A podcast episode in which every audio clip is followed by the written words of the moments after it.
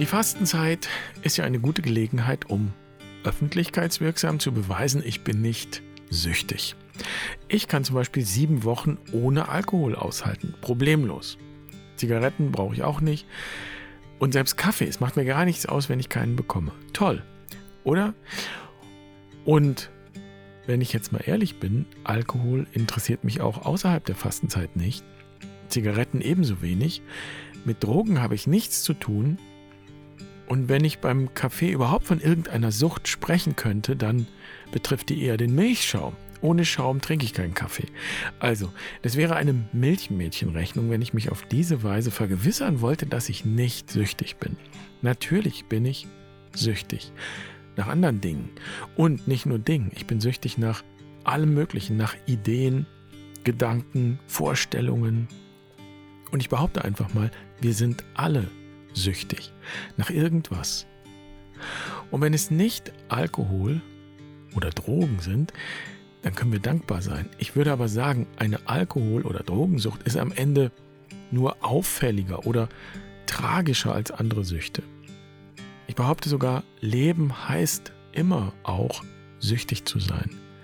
Und die Vorstellung, Sucht vollständig loszuwerden, hieße dementsprechend, sich das Leben komplett vom Leib zu halten. Und ich will damit Sucht nicht kleinreden, im Gegenteil. Wir sollten alle viel mehr darüber sprechen und wissen. Und ich bin zum Beispiel der Meinung, dass wir in unserer religiösen Tradition der vergangenen Jahrhunderte viel zu viel über Sünde gesprochen haben und viel zu wenig über Sucht und ihre Wirkung und wie wir mit Sucht umgehen können.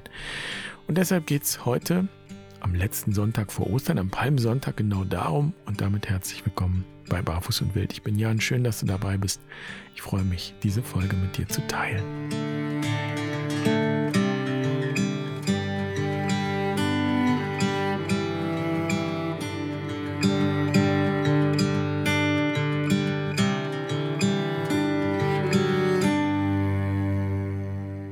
Als ich fertig war mit dem Abi, bin ich in den Zivildienst gegangen, ins Krankenhaus, Station 6a, Innere, Johanniter Krankenhaus Bonn. Und ich kann mich an eine der ersten Runden da im Team erinnern und sehe die Schwester Friedegard mir einen großen Pott Kaffee hinstellen. Und sie meinte das sicher sehr freundlich, aber ich habe überhaupt keinen Kaffee getrunken und sie hat mich auch nicht gefragt. Ich fand Kaffee ganz furchtbar und habe dankend abgelehnt. Und das wiederum fand Schwester Friedegard ziemlich verdächtig, und hat mir gleich auch noch eine Zigarette angeboten. Das war natürlich strengstens verboten im sogenannten Schwesternzimmer. Aber solange die Schwester Oberin nicht da war, haben alle die Fenster aufgerissen und sich ihren Stress weggequarzt. Nur ich nicht. Ich habe die Zigarette auch dankend abgelehnt. Und ich hatte ein bisschen Angst vor Schwester Friedegard, wie die mich so angeguckt hat und so gesagt hat, was bist du denn für ein Milchbubi? Und ich erinnere mich gut, wie dann später mal bei der Weihnachtsfeier in irgendeinem Restaurant ein schönes großes Glas Bier vor mir stand, mit freundlichen Grüßen von Schwester Friedegard.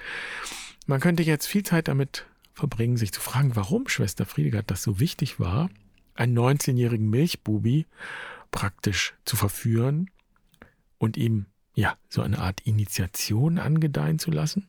Weiß nicht. Aber ich erzähle das, weil ich damit zeigen will, dass die klassischen Suchtmittel bei mir nicht ziehen und noch nie gezogen haben. Und ich könnte mir ja jetzt was drauf einbilden. Und das hat vielleicht Schwester Friedegard irgendwie gespürt und hat immer schön den Finger in die Wunde gelegt. Und natürlich brauche ich mir gar nichts einzubilden. Denn man könnte so sagen, ich bin nicht in Versuchung geraten. Und genau darin wird auch eine Sucht sichtbar. Eine andere Sucht. Eine, die sich nicht auf materielles, physisches bezieht, sondern eine immaterielle Sucht. Ich würde diese Sucht beschreiben mit dem Wort Kontrolle. Das wäre das Objekt dieser Sucht. Und vor allem für den Alkohol gilt das. Ich habe immer die Finger davon gelassen. Ich war noch nie in meinem Leben so richtig betrunken, so mit Filmriss und sowas. Und ich will nicht sagen, dass das nötig wäre. Ich will nur sagen, dass es nichts bringt, sich da was drauf einzubilden, weil der Grund dafür bei mir eben auch eine Sucht ist. Meine Kontrollsucht, wenn man so will. Ich möchte die Kontrolle behalten. Es wäre eine schlimme Vorstellung für mich, nicht die Kontrolle zu haben. Das ist besser geworden. Nicht in dem Sinn, dass ich jetzt öfter betrunken wäre, ganz im Gegenteil. Es ist besser geworden in dem Sinn, dass ich es sehen kann. Ich sehe mich jetzt, wenn mein innerer Controletti wieder übernimmt Und wenn es gut läuft, finde ich einen Weg, Raum zu schaffen für ja, mehr Vertrauen, Spontanität, Intimität. Und es bleibt ein Thema. Ich habe zum Beispiel in den vergangenen Wochen in einem Coaching gesessen. Da geht es um Teamaufbau für Barfuß und Wild. In diesem Jahr verändert sich ganz viel bei uns. Das Team wächst, es verfestigen sich auch Strukturen, es gibt feste Mitarbeiter. Und es geht im Moment viel darum, wer welche Rolle hat, welche Aufgaben, wie wir arbeiten wollen. Und klar, die letzte Verantwortung liegt im Moment jedenfalls bei mir. Ich bin der Kassenwart, ich muss am Ende alle bezahlen, ich hafte persönlich. Und ich wünsche mir natürlich, dass wir diese Verantwortung im Team so weit wie möglich teilen. Auch wenn ich auf dem Papier zuletzt verantwortlich bin, wünsche ich mir, dass wir hier keine Hierarchie einführen, sondern ich sage es jetzt mal so auf Augenhöhe arbeiten. Oder im Kreis, so würden wir das ja hier bei Barfuß und Wild ausdrücken. Und das heißt auch, ich wünsche mir, dass alle selbstverantwortlich arbeiten, dass alle motiviert sind aus sich heraus. Und ganz konkret, ich möchte ja auch nicht sitzen und Stunden zählen, so wie meine Chefs früher im übertragenen Sinn auf dem Flur rumgelaufen sind und kontrolliert haben, ob auch alle auf ihren Stühlchen sitzen. Nur mein innerer Controletti findet das keine gute Idee. Und er findet auch immer Wege, sich doch wieder einzuschleichen, obwohl ich das gar nicht möchte. Und da ist es sehr hilfreich, dass es dieses Coaching gibt. Und da haben wir zum Beispiel auf unser Projektmanagement geschaut. Und wir brauchen das dringend, sowas. Denn all die Dinge, der Podcast, der Newsletter, also das Seelenfutter, die Kurse, die E-Mails, die geschrieben werden und so weiter, das ist alles ziemlich komplex geworden. Zu viel für einen. Deshalb sind wir ja jetzt ein Team. Und die Frage ist, wie können wir das möglichst gut und transparent planen, sodass alle wissen, wie der Stand der Dinge ist und wissen, was als nächstes zu tun ist. Und dann gibt es Checklisten mit Aufgaben. Jede Aufgabe hat ein Datum, kann zugeordnet werden. Und das macht natürlich auch total Sinn, wenn viele zusammen an einem Projekt arbeiten. Das macht aber überhaupt keinen Sinn, wenn jemand einen eigenen Bereich hat, in dem er oder sie einfach selbstverantwortlich die Arbeit macht. So, klingt gut, nur nicht für meinen Controletti. Und dann stelle ich fest in dem Coaching, dass ich ganz selbstverständlich davon ausgegangen bin, dass wir wirklich für alles, also für jeden popeligen Handgriff, so einen einzelnen Checklistenpunkt anlegen. Warum eigentlich nochmal? Wem hilft das? Und ganz ehrlich, es ist ernüchternd, aber viele der Checklistenpunkte, die ich anlegen wollte, die hätten vor allem mir geholfen, beziehungsweise meinem Controletti, weil ich dann das Gefühl habe oder meine es zu haben, genau zu wissen, was alle machen, wann sie es machen und ob es auch gemacht ist. Gut, und das klingt jetzt vielleicht banal oder es gibt so einen Impuls in Richtung, ja, das ist doch nie so schlimm, ja, und davon stirbt jetzt auch niemand. Aber wo ist dann der Maßstab? Tatsache ist, dass mein Controletti mir die Freiheit nimmt, in diesem Fall die Freiheit, mich wirklich auf Teamwork einzulassen. Und das kann sich auf ganz verschiedene Weisen äußern, kann zum Beispiel auch so aussehen, bevor ich mit jemandem etwas kläre, wie wir es machen, mache ich es lieber selbst. Und dann fängt es natürlich an, anstrengend zu werden. Ist auch widersprüchlich. Ich schaffe es nicht mehr alleine und deshalb gibt es ja jetzt ein Team und dann mache ich aber trotzdem alles selbst. Und alle kommen dann am besten zu mir und fragen mich, wie geht das und wie geht das? Und ich wähle mal ganz bewusst dieses Beispiel, weil das ja nach außen auch ganz toll und bewundernswert aussehen kann. Boah, der Jan, der legt sich richtig ins Zeug. Der ist sich wirklich für nichts zu schade. In Wirklichkeit ist mein Controletti da am Werk. Und natürlich könntest du jetzt sagen, ja, das ist doch keine Sucht. Das ist maximal ein Muster. Und ich würde sagen, letztlich ist das Wort Klauberei, denn Muster wirken wie Sucht. Das heißt, auch ich nehme unter Umständen gar nicht wahr, dass ich jetzt nach diesem Muster handle. Andere nehmen das vielleicht wahr, aber ich sehe es nicht. Das wäre dann ein blinder Fleck. Wenn es schlecht läuft, beschwere ich mich über den berühmten Splitter im Auge eines anderen, sehe aber den Balken in meinem Auge nicht.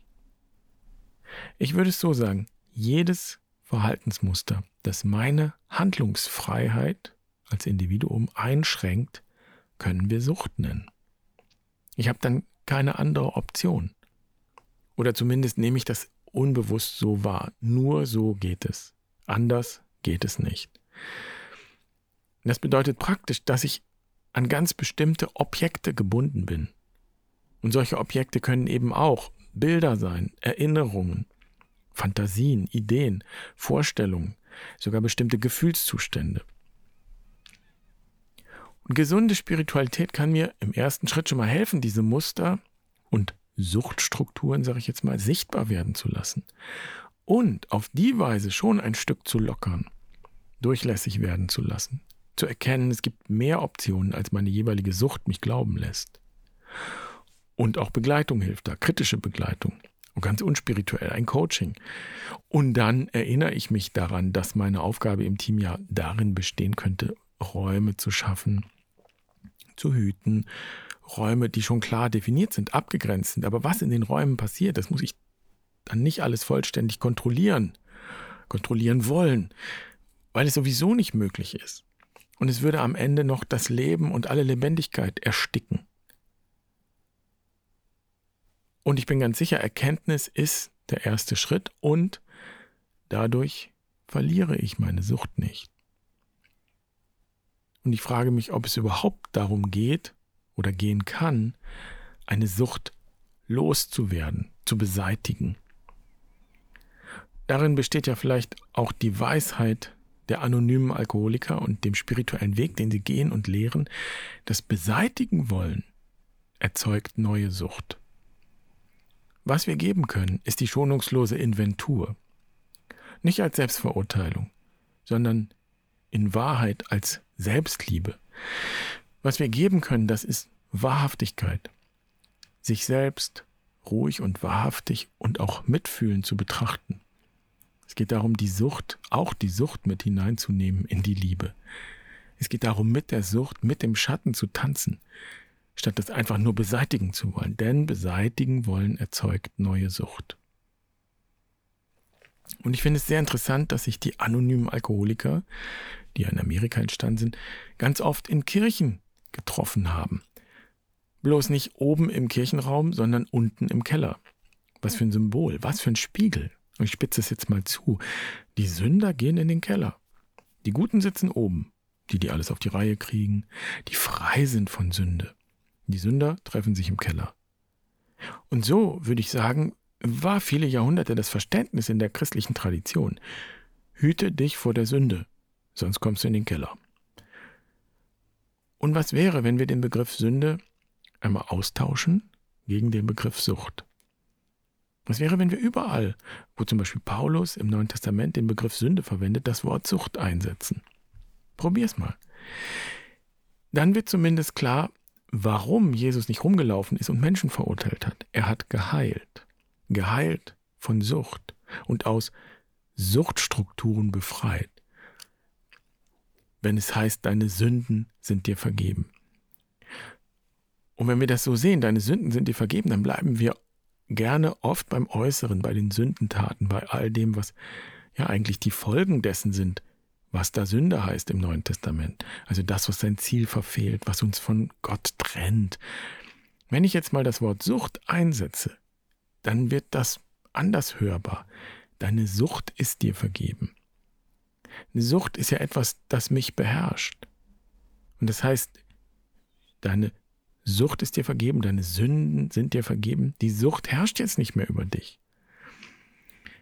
Und es gibt eine andere Herrschaft, eine neue Qualität, eine Qualität der Gnade, die es ermöglicht, Raum zu schaffen und mich ein Stück frei zu machen, Autonomie zu gewinnen. Und Raum schaffen deshalb, weil es hier viel mehr darum geht, etwas loszulassen, als etwas zu nehmen, etwas zu lernen. Ja, mehr darum, etwas zu verlernen, als etwas zu lernen. Deshalb zum Beispiel sagt doch Jesus zu dem reichen Menschen, gib alles weg, was du besitzt.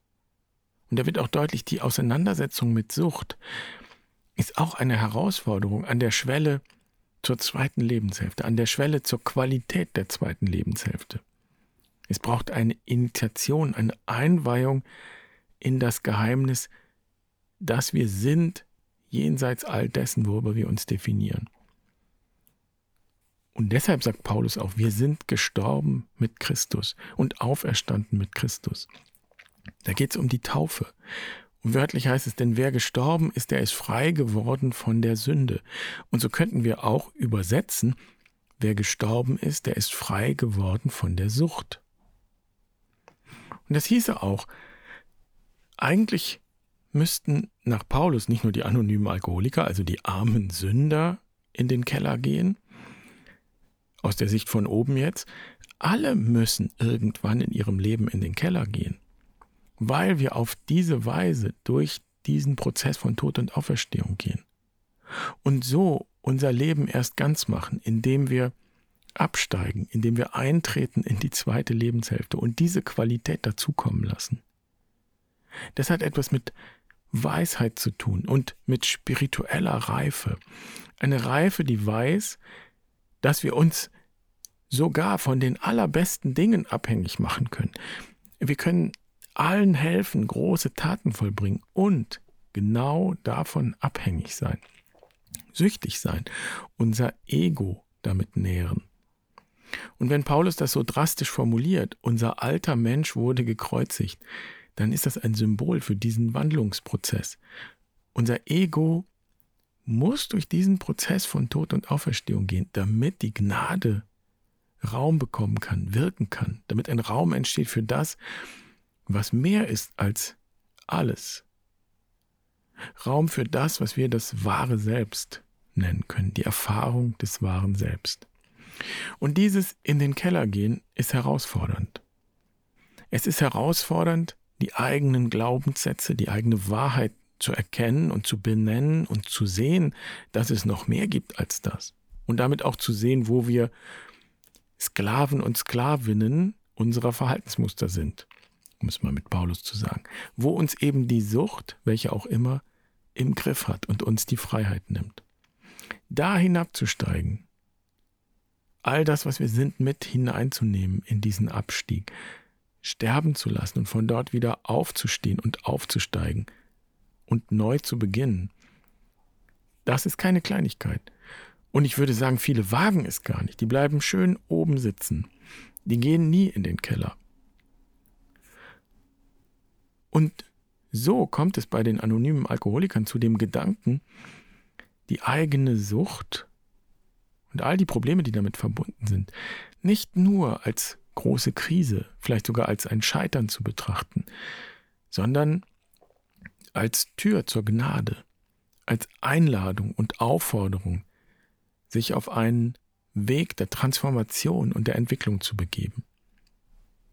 Entscheidend ist die Bereitschaft, diesen Abstieg anzutreten, auf sich zu nehmen, in die Wahrhaftigkeit zu gehen.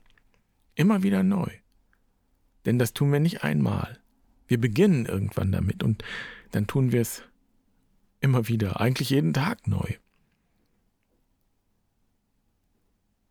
Und so hat die Antwort auf Sucht etwas mit Gelassenheit zu tun. Gelassen werden und loslassen, loslassen können. Und das bedeutet nicht, die Sucht zu beseitigen und dann praktisch ja, völlig kalt, leidenschaftslos zu werden. Im Gegenteil, dieser Prozess, dieser spirituelle Weg der Transformation ist ein Weg von der Sucht zur Sehnsucht. Echte Gelassenheit hat nichts mit Askese, mit Verzichtsübungen zu tun, ist auch weit entfernt von Reinheit im Sinne von Makellosigkeit. Echte Gelassenheit, sagt Meister Eckert, entzündet unser Herz, erweckt den Geist, regt unser Verlangen an und zeigt uns, wo Gott ist. Sagt Meister Eckert, echte Gelassenheit regt das Verlangen an. Es geht gerade nicht darum, das Verlangen das Begehren abzutöten, sondern vielmehr auszurichten, wieder auszurichten auf echte Lebendigkeit hin. Und wieder könntest du fragen, was hat das nun mit Widerstand zu tun? Der Widerstand, den ich hier vor Augen habe, der kann nur aus echter Autonomie erwachsen. Und Autonomie setzt voraus, dass ich innerlich frei bin, dass ich mich aus der Egozentrierung gelöst habe, dass ich die Freiheit geschmeckt habe, die nicht darin besteht, alles kontrollieren zu können, alles haben zu können oder haben zu müssen oder alles sein zu können, sondern eine Freiheit, die sich genau dort und auf die Weise realisiert, wie ich bin und wenn ich eben nichts mehr sein muss, sondern nur bin. Ich möchte gern deutlich machen, wo da das Widerstandspotenzial liegt, was damit gemeint sein könnte Und ich möchte das mit einem sehr alten Zitat tun aus dem vierten Jahrhundert nach Christus. Also genau aus jener Zeit, als das Christentum nicht mehr länger eine verfolgte Gruppe war, sondern endgültig Staatsreligion. Als Christen nicht mehr in Gefängnisse gesperrt und hingerichtet wurden, sondern im Zentrum der Macht standen. Das Zitat stammt von Hilarius von Poitiers, einem Bischof, der die Christen zu seiner Zeit warnt vor dem Verlust ihrer Autonomie und sie warnt vor der Sucht. Und Hilarius schreibt, heute kämpfen wir gegen eine verborgene Verfolgung, gegen einen Feind, der uns schmeichelt, der uns nicht die Rücken auspeitscht, sondern den Bauch streichelt. Er ächtet uns nicht zum Leben, sondern bereichert uns zu Tode. Er drängt uns nicht ins Gefängnis zur Freiheit, sondern im Palast ehrt er uns zur Sklaverei. Nicht Ziegel reißt er nieder, sondern besetzt das Herz. Nicht schlägt er uns das Haupt ab mit dem Schwert, sondern die Seele quält er mit Gold. Christus wird verehrt, um in Wirklichkeit beherrscht zu werden. Christus wird gepriesen, um in Wirklichkeit geleugnet zu werden.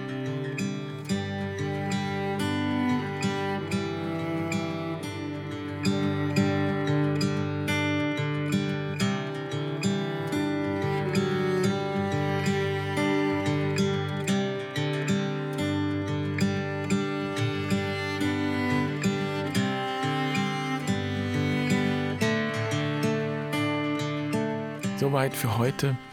Und auch heute gibt es ein Rezept, ein Rezeptchen, und zwar eine Gründonnerstagssuppe.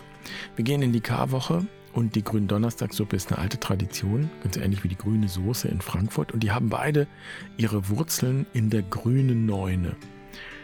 Neun ist eine magische Zahl und es sind neun Kräuter, neun Kräuterlein, die in dieser Zeit ums Haus herum wachsen. Also die, die man landläufig Unkraut nennt. Löwenzahn zum Beispiel. Vogelmiere, Schabockskraut, Gänseblümchen, Brennnessel, Giersch, Gundermann, Wegerich, Beifuß und so weiter. Und aus denen kocht man eine Suppe. Es müssen auch nicht neun sein, schmeckt auch nicht besonders gut, wenn man alle zusammenmatscht. Aber zum Beispiel sind die frischen Brennnesseln, ein bisschen Löwenzahn, die Vogelmiere gut geeignet, Gänseblümchen als Garnitur, ergibt eine wunderbare Suppe. Und warum hat man die gegessen? Hier kommen vorchristliche Tradition und jüdische, jüdisch-christliche Tradition zusammen. Zum Pessachmahl gehörten zum Beispiel auch und gehören bis heute Bitterkräuter, die erinnern an den Auszug aus Ägypten. Und so ist die Gründonnerstagssuppe zum einen eine Fastensuppe und zum anderen eine ja, bittere Medizin, die den Körper entschlackt, reinigt und Raum schafft für das Wesentliche. Und das passt doch wunderbar also viel Freude mit dem Nachkochen und vor allem viel Freude in der Natur, denn die Zutaten kannst du nicht kaufen, sondern die findest du nur draußen in der Wildnis. Schön, dass du dabei warst. Ich wünsche dir eine gute Karwoche, bis wir uns wieder hören. Mach's gut. Pace bene.